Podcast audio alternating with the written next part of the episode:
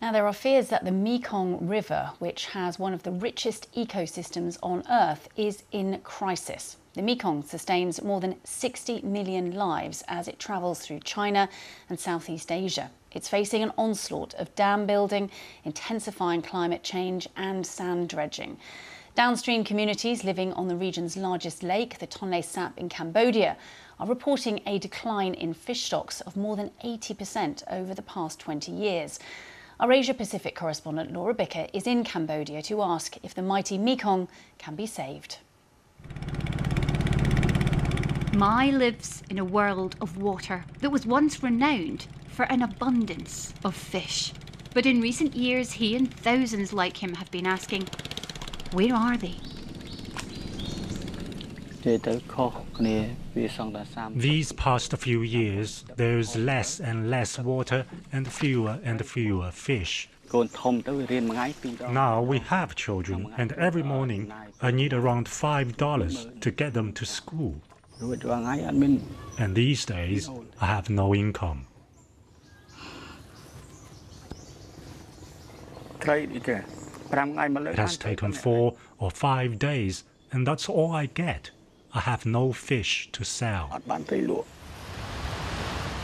Since the 1990s, some countries have eyed the Mekong River as a potentially powerful energy resource. China has built 11 dams on the mainstream. Laos has two.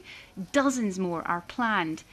Experts who monitor water levels in the dams are worried. Rainfall that typically would fall during the wet season is much lower than normal. But at the same time, upstream dams are restricting water during that wet season. Climate impacts and dam restrictions are changing the way that the Mekong flows, much for the worse. Studies suggest river nutrients and fish are now struggling to make it downstream. And when they do, they're struggling to survive. Elsewhere, the Mekong has other gifts to give sand 60 million tonnes of sand is dredged from the Mekong each year to help construct developing Southeast Asian cities. That's the equivalent of 950 Olympic sized swimming pools. 25 year old Kunthia was jailed for more than a year for organising protests to protect the river. When I see this, it makes me worry about the Mekong's fate and its impact on the Cambodian people as a whole. The Cambodian government has long been accused of profiting from plundering the country's natural resources, which it denies. But Cambodia is not alone in its insatiable desire for sand.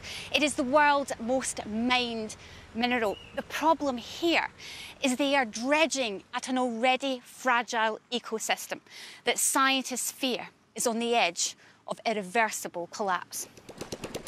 There's a call now for governments in this region to work together to monitor water levels and dam construction. The flow of the mighty Mekong has not yet been stilled. But its fate now depends on the resilience of the people it supports and how far they're willing to go to defend it. Laura Bicker, BBC News, Phnom Penh.